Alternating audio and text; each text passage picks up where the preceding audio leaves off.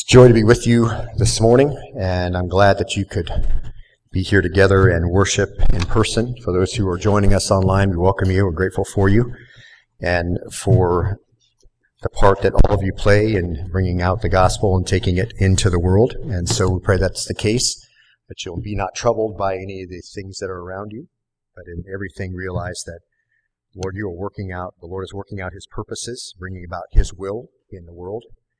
And so don't fear. You have a long view of history, don't you? You know that difficult times are going to come, and more as we see the day approaching, so that shouldn't bother you. You know that the Lord will align the world in such a way that when he raptures the church, it will be joined under one head, so it shouldn't bother you to see that that's the case now. Don't be in any fear. Okay? Don't worry or struggle. Be about the giving of the gospel. Be about salt and light as you do the things the Lord has set before you each day. I'd like you, if you would, it is our continued study through books of 1 and 2 Corinthians. If you've not been with us for a while, or if this is your first time, we have been working verse by verse, which is our habit through the Word of God, particularly here, these two letters from the Apostle Paul. And one of the most, I think, as we think about this passage and all that we've studied, we've really taken several weeks, numerous weeks, to lay a foundation. As we finished chapter 7, we really took a detour, if you will, to really lay a foundation for the remarkable things that we're going to see in 2 Corinthians 8 and 9. And so we took some time to lay a foundation from the Word of God on how we should approach this passage. Because if you just walk into this passage and you see kind of the things that are going on here, it's easy to say there's no way that I could ever accomplish that. And so we took some time. And so last time we were together, last Sunday we had our PTA service and communion. It was a joy to be with you. And then the time before that, the Sunday before that, we kind of laid the contextual foundation of this particular passage. And so it was our joy to do that and kind of give you an idea. But if you think about one of the most recognizable, really, if you think about the Lord's provision for us, one of the most heartening promises in all the Scripture as it relates to God's provision for us surely has to be found in Philippians chapter 4, verse 19. Wouldn't you agree with that? I mean, just listen to the clear promise from the Word of God. Unambiguous, no small print at the bottom, just this. And my God will supply all your needs according to his riches and glory in Christ Jesus. That's quite a promise, isn't it? Doesn't have any exceptions, anything that down at the bottom that say, unless you do X or whatever. For the believer, Paul wrote to the Philippian church, one of these churches in Macedonia actually, and said, and my God will supply all your needs according to his riches in glory in Jesus. And that's a foundation. If you understand that passage, that's a foundation for our confidence in this life. And so certainly as it relates to giving, which is what we're really talking about as we get into chapter 8 and 9. There's a great story that really illustrates the point of the passage. Immediately following the close of World War II and the destruction of most of Europe, as the Allies were, and the people of Europe really began rebuilding process, there was a tremendous tragedy of all the orphans. You may have read about this. It's a number of just heartrending stories. And the Allies really took the brunt of dealing with all the orphan children, and camps were built to provide housing and food and care for all of these children. And there were so many children in need that it really overtaxed the room available, and the camps had to continually be enlarged to supply for the growing need. The best food that could be found and the finest care that could be given was administered, but despite all of that, it was found that even some children who had been in these camps numerous weeks would not sleep. Even though their needs were being met, the children stayed awake all night. Those who ministered in the camps tried very hard to determine the cause of the problem. They spoke at length with the children and eventually determined what the problem was. So each night as they put the children to bed in those very large dormitories, the last thing that would happen after they were placed in bed was a lady would come down the aisle with a cart full of little loaves of bread, and she would put one into every little hand that wanted one. And in a matter of a few weeks, they were all sleeping through the night. People who were working there realized that even though the children were completely cared for during the day, experience had taught them having food today did not mean they would have it tomorrow. and it was the fear of not having anything to eat the next day which kept them awake and worried.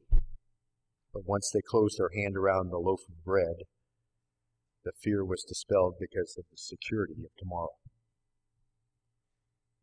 And the illustration falls far short, of course, but I think that the loaf of bread that God places in the hand of every believer is Philippians 4:19.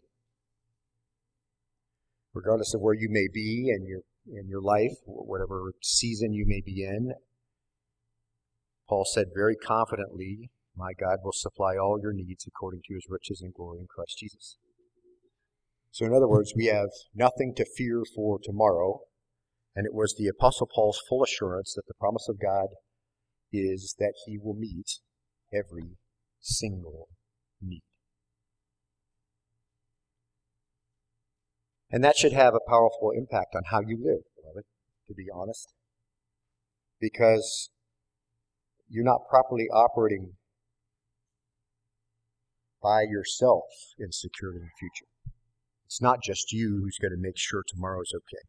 Yes, we know where to work, and we've certainly looked at that in Scripture, and we're supposed to save, and we're supposed to plan. Those are all parts of how we're supposed to handle what the Lord gave us, and we had all that background, and yes, we know where to plan for the needs of the family and to take care of our debt. All these things we understand, and we're to give generously, and we can do all of that with this confidence that God will supply all of our needs, and that is a promise that takes care of every worry and every fear. And in our passage, we have believers who lived like that, which is the remarkable thing about this study. And we saw the context of this passage last time we were together in this letter. So let's get back to our passage and glean from it what the Holy Spirit would have us know and really prompt us to respond. And that's the idea, the way we should. Now turn to 2 Corinthians chapter 8, verse 1, if you would, and let's just read down through verse 4. "Now, brethren, we wish to make known to you the grace of God which has been given to the church in the churches of Macedonia," and that is the church of Philippi, the church of Thessalonica, and the church at Berea, "that in a great ordeal of affliction, their abundance of joy and their deep poverty overflowed in the wealth of their liberality. For I testify that according to their ability and beyond their ability, they gave of their own accord, begging us," verse 4, "with much urging for the favor of participation in support of the saints. They understood the promises of God to the point that they were secure for their future, so they could give generously in the present." And we saw last time they gave for two reasons, which is still true today. They gave to support those who ministered, and they gave to support those who had need. And so they were willing to do that, and they understood what they needed to do, and even in the difficult times, which we're going to look at in just a minute, they understood that they were secure in their future. And Paul's going to make numerous points as we work our way through these two chapters, and they're going to become our principles to put in our minds, and then as we come to comprehend that this is the model from the New Testament, or the standard for the way we manage what we give, and then we're going to follow through then in obedience. And now you have all the background you need to understand that God owns everything, everything belongs to him, it's just a gift to us, a loan, if you will, all those kinds of things. And we won't go back through all that, but if you missed some of that, I encourage you to go back on Spotify or back on the YouTube channel, and you can catch those and lay that foundation so you understand all of these things. But the first principle that we see here as we look at this passage, and then we need to understand in light of everything that we've studied so far, principle number one, giving is the normal action of dedicated believers. It is the normal action of dedicated believers. And we've seen that over and over and over again. It's not isolated just to the New Testament. It is all throughout the Word of God. I don't think we can really come away with any other understanding. It is the normal action of dedicated believers. And now there are some common characteristics of this normal action of dedicated believers, and that's what we're going to see as we look at this early part of this verse. And the first one is, it's God's grace in the lives of people. That's the first one. God's grace at work in the lives of people. Now, look at, if you would, at verse 1, and we'll kind of get an idea where we're pulling all this out, okay? "We wish to make known to you the grace of God which has been given in the churches of Macedonia." So the motive then for their generosity was not human kindness. It wasn't to assuage their conscience. It wasn't an act of philanthropy like we see in the corporate world. What motivated them was God's grace at work in their hearts. And that's a lot different than normal human giving. And we've seen much different than it would be considered normal giving in the church, because I gave you all those statistics when we first started. And much different from what the world would call decent nature of the human heart, because all that type of giving has in common one thing. They stop short of altering one's chosen lifestyle. The element of sacrifice is not there, because God's grace at work in the transformed heart always has intrinsically involved sacrifice. And why is that? Well, that's our example from him, isn't it? We just talked about that. He became sin who knew no sin. That's sacrifice, isn't it? The gift of God to us, he was rich and became poor for our sakes. And that makes us, that grace that's at work, that's going to make us sensitive to new life. It's going to make us aware of our true purpose. It will give us a desire for godly things. It's going to make us love heaven more than earth. It's going to give us a desire to see kingdom things happen. See, all that is part of the grace of God at work in people. And that's a lot different than what you normally see at work in the church and what you normally see in the culture. And that's what's behind this giving. See, saving grace, they're believers, sanctifying grace, they've been transformed day by day. And this type of grace produces this Matthew 6:33 kind of attitude. Seek first his kingdom and his righteousness, and all these things will be added to you. See? Everything else is moved to the background. They are things that we have to do, no question. But it's the same kind of grace that helps us not to love the world or the things that are in the world. See? When grace is at work in your heart, you don't love the world or the things in the world. The same grace that makes us set our thoughts on things above and not on things on the earth. It's the same grace that prompts us to desire the word of God more than gold or jewels, or to bear one another's burden. That same grace helps you bear others' burdens. And the grace that's at work helps you pray for one another and build each other up. Those and so many more are all caused by grace. This is grace at work. It's a naturally occurring thing, an event that occurs in the life of the believer. Grace poured out is at work in these kinds of things. It's that work that God's doing and those who really have discovered who Christ is.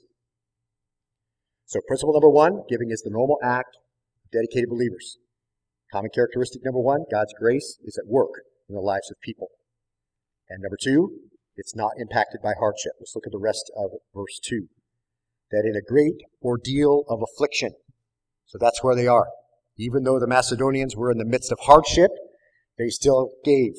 Hardship had no negative effect. They didn't just go, hey, kind of difficult times here. Won't be able to do anything this month. Sorry. We don't know what our future is going to be. So because we don't know what our future is going to be, we really can't be concerned about somebody else. And we're saying that. They didn't say, Rome has siphoned off all of our economic prosperity. They're translated for today, taxes are high, a bear market, and cost of living is up. Can't really do anything. It's taking all I have to make it. It wasn't. I'm having a tough time at my job because I'm a Christian, so I can't do anything. None of those excuses. See? They were in a great ordeal of affliction. In Acts chapter 17, verse 5, it's a good illustration of what's going on in this environment of Macedonia. Paul is in Thessalonica. That's the context of this passage. So one of the churches in Macedonia. Paul and Silas are there. God-fearing Greeks, it says, and a number of leading women are believers. A very small group at this point. Now listen to what happens here. You can kind of get an idea of what's going on in the churches of Macedonia. But the Jews becoming jealous, so Paul has been teaching for numerous days in the synagogue, and many are listening, and they become jealous, and they take along some wicked men from the marketplace, and they form a mob, and they set the city in an uproar, and attacking the house of Jason, they were seeking to bring them out to the people. Sounds a lot like today, doesn't it? When they did not find them, they began dragging Jason and some brethren before the city authorities, shouting, "These men who have upset the world have come here also, and Jason has welcomed them, and they all act contrary to the decrees of Caesar, saying that there is another king, Jesus." And they stirred up the crowd and the city authorities who heard these things, and when they had received a pledge from Jason and the others, they released them. So they got a bribe out of Jason, and then they released him to go. But this is the churches of Macedonia, very stirred up against the teaching of Christ and the gospel. And they really didn't know what their future was going to be. Would you, in this environment? What's the future going to be when you just have a riot and a mob constantly walking through the city? In human terms, they had no idea what the next day would hold. And remember, we talked about this before. Jews would lose jobs and businesses and family, and all of that's going on. But the words Paul uses are even more intense. So he writes back to the church at Thessalonica, and he says this to them. He says, "You also became imitators of us and of the Lord, having received the word in much tribulation with the joy of the Holy Spirit." So right in the middle of hardship and squeezing pressure, verse 7, "so that you became an example to all the believers in Macedonia and in Achaia." And then later he says in chapter 2, he says, "For you, brethren, became imitators of the churches of God in Christ Jesus that are in Judea. For you also endured the same sufferings at the hands of your own countrymen, even as they did from the Jews, who both killed the Lord Jesus and the prophets and drove us out. They are not pleasing to God, but hostile to all men." So this is the environment of these churches in Macedonia. And then Paul writes to the Philippians, and that's one of the churches in Macedonia. He says this, "Only conduct yourselves in a manner worthy of the gospel of Christ, so that whether I come to see you or remain absent, I will hear that you are standing firm in one spirit, with one mind, striving together for the faith of the gospel, in no way alarmed by your opponents, which is a sign of destruction for them, but of salvation for you." In other words, the fact that you have similar opponents that I had, Paul says, and Jesus had himself, the fact that that's the case, realize that that's a sign of salvation for you, that you're on the right side, and destruction for them. And that too from God. "For to you it has been granted for Christ's sake, not only to believe in him, but also suffer for his sake, experiencing the same conflict which you saw in me and now here to be in me." So here it is in the church of Philippi as well. So when Paul says they were in a great ordeal of affliction, that great ordeal is the word severe test. It's the same word that's used of putting metal in a furnace to test it. They were in a severe test, and the test always reveals what? It always reveals character, because metal is purged in that fire of its impurities, and this church passed with high marks. And then it says, in a great ordeal of affliction. See? Flipsis, that's the word we've seen over and over again. That's pressure needed to crush grapes or olives. So there's a purging going on as if in a fire, and there's a squeezing going on as if in an olive press or a grape press. And that gives us some reference. So what was on them was obviously greater than the average reasons we give, and we saw them earlier in our study, given in the churches today for not giving sacrificially and generously, which alters the lifestyle, because they were obviously under more difficult circumstances than what we would experience. And in the midst of all of that, the Macedonians didn't develop a poor me attitude. You know, why are you asking us? We got our own problems attitude. It's in the middle of severe testing they gave, because that's the normal action of dedicated believers. See, they live above their circumstances and they think about others, and here they are ministering to people they've never met. Why? Because the Holy Spirit was poured out there. And that's what goes on in the lives of believers when they're controlled by the Spirit. So, principle number one, giving is the normal action of dedicated believers. Common characteristic one, God's grace at work in the lives of people. Secondly, it's not impacted by hardship, apparently. And thirdly, it is done with joy. Look at 2 Corinthians 8:2, if you would. "Their abundance of joy and their deep poverty overflowed in the wealth of their liberality." So in other words, they weren't giving out of duty. They weren't pressured into giving. They're not giving because they expected something back from the people they gave to, some recognition or thanks or something. See, and these are all concerns related to giving. Verse 2 just says they gave out of joy. In other words, they were pleased, they were content, they were satisfied, they were willing to do it for the joy that was there. They were living above their circumstances. All these other things we just talked about are still there. But when they just gave in joy. And we'll talk about this later on, but in 2 Corinthians chapter 9, verse 7, as Paul is speaking to the church here in the later chapter, he says, "Each one must do just as he's purposed in his heart, not grudgingly or under compulsion, for God loves a cheerful giver." And that's the way they gave, see. And then later, it says, "For it's superfluous of me to write to you about this ministry to the saints." So this is a giving that is reaching out to people they have never even met, supporting those who have need, that we saw last time. "For I know your readiness, of which I boast about you to the Macedonians, namely that Achaia, so he's talking to the Corinthian church, he says, I know you're ready to give. I boasted to you about you to the Macedonians, namely that Achaia, that's another province in southern Greece, close to Corinth. They've been prepared since last year, and your zeal has stirred up most of them. So they were happy to do it. In fact, they were abundantly happy to do it. Their devotion to Christ and his kingdom and the church and their brothers in Christ overflowed with joy. So they had joy, not because of their circumstances, but in spite of it. And from a human perspective, many would look at their circumstances and they could say this, right? I mean, they made their life more difficult than it was before, right, because of their generosity. In other words, they were already under extreme pressure and they already had deep poverty, but then they gave, and so they just made their life more difficult. That would be the human perspective from the whole thing, wouldn't it? But obviously, they had joy in being sensitive to new life and being aware of their true purpose and loving heaven more than earth and seeking kingdom things to happen and investing in eternity and knowing they were more blessed to give than to receive and knowing that God would measure back a greater amount than they gave. And we looked at all that, see? So all that is playing in the whole calculus of, okay, what do we do? And how do we respond to the need that's in Jerusalem? In spite of everything that's going on here, which is why Paul uses them as a snapshot of what it looks like to give in the New Testament time. And so they gave, and that's why it's our standard, because that's the attitude, joy, that God wants in us. And we just saw that, right? God loves a cheerful giver.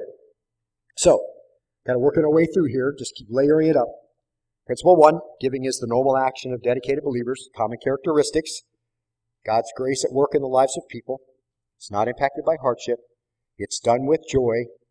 And fourthly, it's not hindered by a small income. Just kind of taking in everything. Look at 2 Corinthians 8:2. That in a great ordeal of affliction, their abundance of joy and their deep poverty overflowed in the wealth of their liberality. Now, these folks didn't have much. We're not talking about an affluent church here. Poverty is the Greek noun tokia. It's a word associated with destitution. Literally, the word is beggary in the Greek. It's from the verb to beg, tokeuo. It's the same word used in Luke 16 to refer to Lazarus, the beggar. So we understand what the word means. Paul describes the church here as in similar financial circumstances. But the church in Macedonia understood that their future was secure because my God will supply all your needs according to his riches and glory in Christ Jesus. So you mean you can be in deep poverty and the Lord will supply all your needs according to his riches and glory in Christ Jesus? I would say that there are hundreds of millions of Christians around the world that would agree with that over and over and do say it in a heartbeat. But affluence tends to deaden us to that understanding, doesn't it?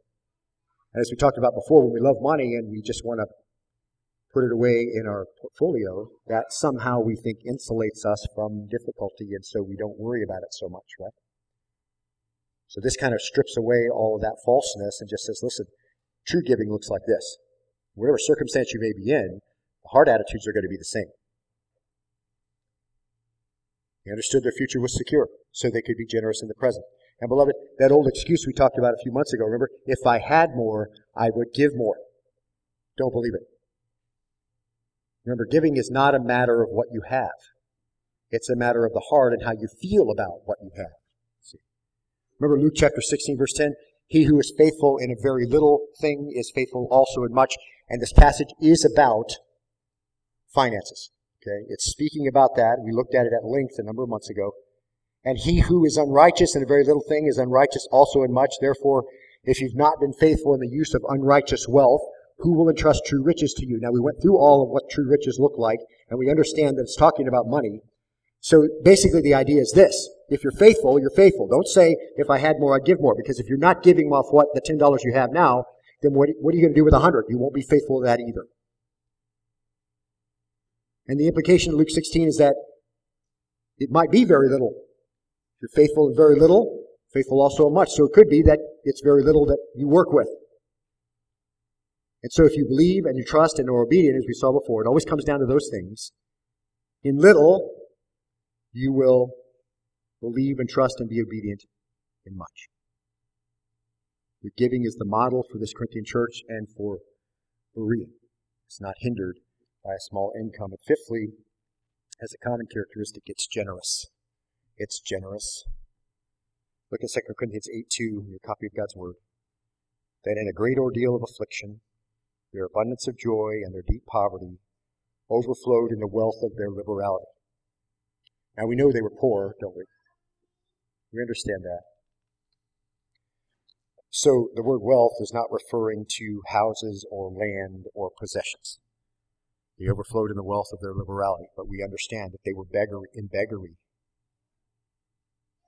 So what were they rich in? They were rich in their liberality. That's the Greek noun aplotes. This is a virtue of one who is free from pretense and hypocrisy. That's what it means. Someone who is not self-seeking. And the virtue really is manifested by an openness of heart, manifesting itself in generosity. So they weren't rich in things, see. They were rich in heart. They were rich in their attitude toward giving, towards being generous. And this is where the Lord does his measurement, see. This is where Jesus measured the widow and her 2 copper coins. Remember? She's given more than anybody else who came in. Without a doubt, she'd given, in monetary terms, the very least that could be given. But when he evaluated her giving, what was he evaluating? He was evaluating her heart. He didn't condemn her, did he? He said, well, she's given all she had to live on. He didn't say anything about that, because my God will supply. What is that, beloved? All your needs according to his riches and glory in Christ Jesus. You see, faithful giving always is connected to that security. The security is not in what you've laid up. The Lord doesn't want to give you something because you wouldn't have anything apart from him. He doesn't want to give you something and then have you replace him with it. See, the Lord measures it a lot differently than we do. And Jesus measured the widow and her 2 copper coins. And honestly, someone may have a lot and give out of their abundance, and give a lot and be poor where it really matters, because they don't have the virtue of aplotes. They may give a lot, but the liberal heart, the unpretentious heart, the heart without hypocrisy, the one that doesn't say, well, maybe I shouldn't give so much, and goes back and forth. See, you may give a lot and be poor in aplotes. And just a little bit more about that virtue of liberality, aplotes. The Greek letter alpha is placed at the beginning of the word, and it allows it to mean the opposite. We do that in English, you know this, with the letter A. For instance, the word moral, we put amoral behind it. One means ethical and decent and proper, and the other means unethical and unscrupulous. So this is the same here. And the word that Paul's creating really is an opposite for the word of duplicity or double-mindedness. Literally the word for to plait or to weave cords together. In other words, weaving a bunch of thoughts and impulses together, trying to make a final product. Paul says, no. When you're struggling with all the different things that you're thinking about, that's not what we want, he says in giving. Macedonian believers had one cord. They had singleness, simplicity, sincerity. The double-minded heart is trying to weave together. You know, I recognize there's a need, but there's me to think about, so get that cord. And then I'd like to help meet the need, but there might not be enough left for me I give for me to have what I want. So got that cord and try to weave that in there. You know, I recognize the shortfall. It's a legitimate ministry that's happening, but I'm not sure God will come through for me. And then I'd like to be liberal and I'd like to be single-minded about it. So you're trying to just weave that together into something that's pleasing to the Lord. And the Lord says, that's not what I want. I want a single-minded understanding of what it looks like to give as an outflow of the Holy Spirit's work in your life. See, getting all those cords together, that's double-mindedness. See. And that's the opposite of our model in the Macedonians. They weren't plating a bunch of conflicting feelings together to finally come up with the right thing to do, see. Their virtue was liberality, singleness of mind. They were perfectly fine with meeting a need when it was revealed to them. And a small amount income didn't make any difference. And it was done with joy, and it wasn't impacted by hardship. No matter what was going on in their mind, they still had singleness of mind.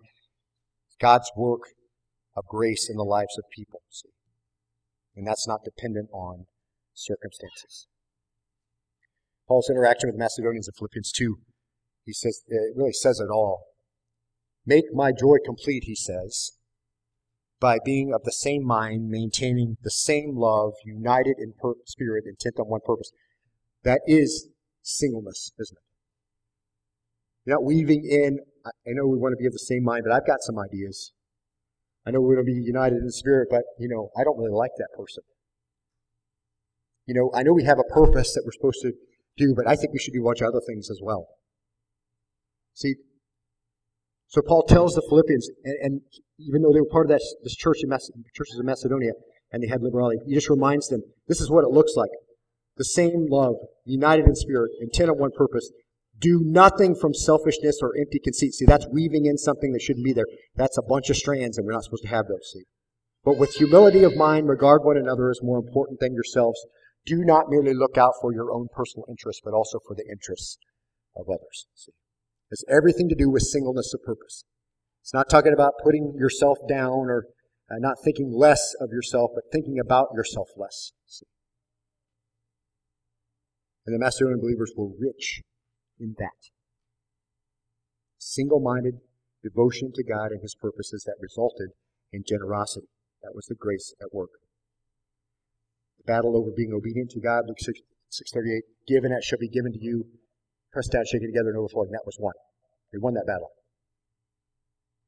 The battle over truly believing God in Acts 20:35, it's more blessed to give than it is to receive. That battle was won. See? That says give and it should be given. Obedience. Okay, I'm going to obey. It's more blessed to give than it is to receive. Okay, I believe that, Lord. I'm going to have more blessing by giving something away than have something given to me. That battle's won. See?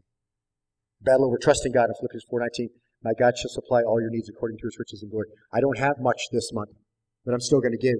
I'm going to be single-minded because that's what I'm supposed to do. I'm going to be obedient to God, and that's what grace looks like in the life of believers. It's not hampered by any of these other things we talked about. See, that battle is won for them. The me battle is won, and that's what God assesses, see. And that's why these believers are here. And that's why the believers in the early church in Jerusalem are here. That's why the widow and the 2 copper coins is here. Remember the early church? They didn't count as anything they had as belonged to them. If there was need, they made sure it was met. That's singleness of mind. That's why the Macedonians are here. That's why the widow with 2 copper coins is in Scripture. And from the other side, that's why the foolish businessman from Luke 12 is there. He was rich in everything but heaven. So he's the opposite of them. God looks at the heart. And where there is single-mindedness, the amount doesn't matter. See. Now look at verse 3, 2 Corinthians 8:3.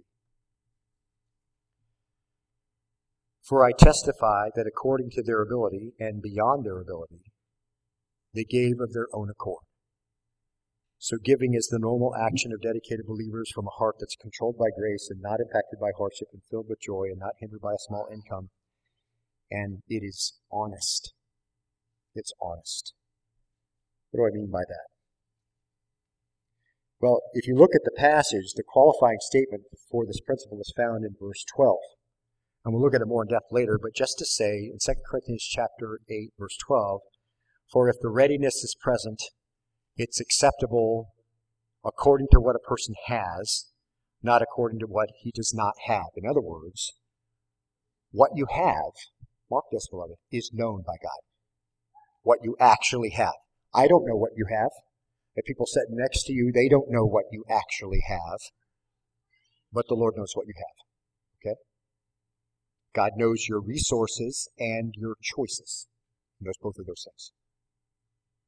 He knows your resources. He knows your choices. He knows what you have. And Paul says in verse 3 about this church, he says, I testify. Now remember, Paul is there among them. In other words, Paul says, I have firsthand knowledge of this fact. I'm not guessing. I planted these churches. I've helped them to grow. I know their leadership. I know their heart. This hasn't been passed down to me from someone else. I know personally their financial position. So he says, for I testify that according to their ability and beyond their ability, they gave of their own accord. Kata dunamen, according to their ability. The dunamen is the same word we see used in Romans 1:16. The gospel of Christ is the power of God unto salvation. The word has to do with power, capability, capacity, or their means. That's the best way to look at it as we look at this passage. Paul says, I testify that according to their ability. Paul says, I know what their ability is. I know what their means truly are. They gave as they were able, and I know this for a fact, Paul says. And this is where the word honesty really comes into play. They gave of what they actually had, or what they had, if you will, power over. God knows what you have power over. He knows your choices. He knows your resources. So Paul says, I know what they had. I know what they have power over. And as a footnote, it really, again, does away with a fixed amount, doesn't it? But, hey, once I give that, I'm done. Thought process. Because Paul could have just as easily, if the Holy Spirit would have carried him along, gave them a fixed amount. He could have said, for I testify that they gave their 10% like they should have. Right? I mean, he could have said anything he wanted as the Holy Spirit carried him along. He could have said that, couldn't he? They gave their tithe. That's what we use when we say tenth, because we get that from the Old Testament, which isn't a crossover to the New. They gave their tithe, and so they're good. No, Paul says, I know what their resources are. I know what their choices are. I know what their capacity, what they had power over. And knowing that, according to their ability, so what they had power over, beyond that, they gave of their own accord. See? 1 Corinthians chapter 16, verses 1 and 2, speaking of the same collection for support of those who had need. Remember, two reasons the church gave: support those who lead and support those who are in need.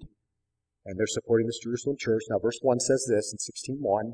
It says, now concerning the collection for the saints, as I directed the churches of Galatia, so do you also. On the first day of every week, each one of you is to, mark this, put aside and save as he may prosper, so that no collections be made when I come.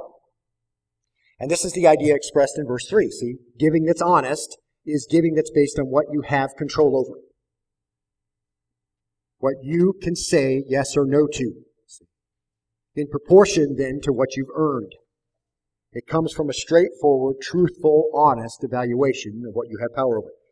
NIV says it this way. I like this. This kind of gives you the same idea in different words. The NIV takes it this way. It says, now about the collection for the Lord's people, so we know where it's going, Church of Jerusalem, do what I told the Galatian churches to do. On the first day of every week, each one of you should set aside a sum of money, here it is, in keeping with your income. So the honesty comes in, and you know how much you actually bring in, saving it up so that when I come, no collections will have to be made. In other words, begin to set it aside so there's no duplicity later on. And you all know how this goes, right? If you don't give off the top when you are paid, what ends up happening? You erode it away slowly, don't you? I mean, the temptation is that. It's temptation for all of us. If you don't give right away, as you've purposed in your heart over what you have control over, it's easy to begin to whittle it down. And then if you wait a few weeks and after you were paid, there might be half of what used to be there. See? So what you have control over. Paul says, listen, set aside a sum of money in keeping with your income. You understand what you have control over, and then set aside a portion concerning that. Again, he could have said, each one of you should set aside your 10% of what you brought in. The Holy Spirit could have carried him right along to say that, but he didn't say that, see? It was in relation to what came in. Obviously, now, just as a side note, not charging it to your credit card and going into debt. Okay? Because that's spending money the Lord hasn't given you yet, and we've already talked about that. So he's not pleased with that. Don't think somehow, well, I'll go into debt with my credit card and I'll give to the Lord, and that's going to be good. That's not going to be good, okay? Because it presumes on the Lord that you'll still have a job 2 weeks from now, because that's the money you're spending right now. So we went through all of that. You can go back and catch that. So it's not necessarily a fixed amount or a percentage. We're to give out of, summing up what we've read, how much out of how much we've been blessed, or out of how much we've earned, or how much we prospered, or what is within our power, as we are honestly able, and that works well with the next common characteristic of the heart, number 7, 1 Corinthians 8:3.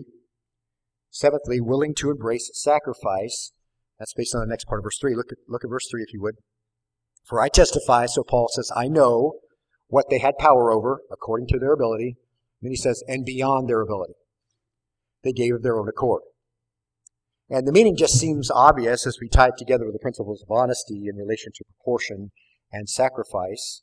We can say they gave of what they had within their power, what they had power over, in proportion to how they prospered. And they did that, catch this, to the extent that it was sacrificial. They did it to the extent that it was sacrificial. They really applied the passage from Matthew 6:24. And we looked at this at length, but I want to remind you of it because it's so rich and powerful. No one can serve two masters. Again, speaking about money. We took almost half a message with this passage a number of weeks ago. No one can serve two masters, for either he will hate the one and love the other, or he'll be devoted to one and despise the other, one way or another. Money and the Lord. Either you're going to love one and despise one, or you're going to despise one and love one, and you're just switching the focus.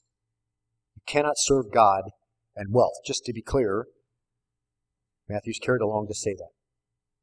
Jesus taught his disciples. For this reason, I say to you, do not be worried about your life as to what you will eat or what you will drink, nor for your body as to what you will put on. See, because if you're concerned with that, you're going to be consumed with what? With money. And you're not going to be thinking about what the Lord would have you do. See? So don't be consumed with that. And here's the question. Is not life more than food and the body more than clothing? That's the question. Is what's the answer, beloved? You'll have to answer that. Look at the birds of the air. They do not sow, nor reap, nor gather into barns, and yet your heavenly Father feeds them. Are you not worth much more than they? Are you, beloved? Yes, yes. Yes. And who's putting your worth on you? The Lord is. See? And who of you, by being worried, can add a single hour to your life? And what's the answer? No one. And why are you worried about clothing? Observe how the lilies of the field grow. They do not toil, they do not spin, and yet I say to you that not even Solomon in all of his glory clothed himself like one of these. But God so clothes the grass of the field, which is alive today and tomorrow is thrown into the furnace. Will he not much more clothe you? What's the answer? Yes. You of little faith. Do not worry then, saying, what will we eat, or what will we drink, or what will we wear for clothing? For the Gentiles eagerly seek all these things. Don't be like the world as it evaluates what you have. For your heavenly Father knows that you need these things. Is that a surprise to you, beloved? Not at all, is it? For my God will supply all my needs according to his riches and glory in Christ Jesus. But seek first his kingdom and his righteousness, and all these things will be added to you. Everything goes in second and third place and on back. And these guys believed and trusted that promise from Jesus. And that's really not too much to ask, is it? Is that too much to ask? To believe a promise that Jesus gave? That's just the bare minimum, isn't it? To believe and trust the promises of Jesus, surely that's not too much to ask. But you can say that you believe and trust all day long, but until you act on it, it's just words. And these guys believed and trusted that promise, and giving done according to the New Testament standard will always contain an element of sacrifice. And we're going to finish up with this last principle for today from the end of verse 3. We'll get through the end of verse 3. We're almost out of time. For I testify that according to their ability and beyond their ability, they gave of their own accord. So our eighth mark of true heart of giving, New Testament giving is done intentionally. And the idea here is, authe eritos, their own accord, that's an adjective in the Greek, willing of oneself, that's a literal translation, willing of yourself. So it was their wish, it was their desire, it was voluntary. So it was generated from a heart which is controlled by the Lord. They weren't forced. They weren't intimidated. Catch this. They were not manipulated into doing something or shamed into doing it. Okay? They gave of their own accord. They were willing of oneself. Apart from any outside influence, they determined to give in the manner that we've looked at so far. And knowing that that's not necessarily a fixed amount, see, it's not necessarily a percentage, honestly evaluating the portion that we receive, we're to give out of that, out of how much we've been blessed, how much we've earned, how we have prospered, what's within our power as we're able. Willing to embrace sacrifice, and that is in proportion to how we prosper. And they did that to the extent that it was sacrificial, obviously altering their lifestyle. So you know you're right where you need to be if it's taken away an opportunity to do something that you'd like to do with whatever it is that you gave away. So giving is done intentionally. Giving is done voluntarily. They weren't forced. They weren't intimidated. They weren't emotionally manipulated. Let's run the plates through again and just remember all the orphans. Okay? That's not how that works. It's a process of thinking about what you should be giving out of how the Lord's blessed you, and you know what you have power over, and then going through single-mindedly in that manner. They weren't coerced. They wanted to do it. It was of their own accord.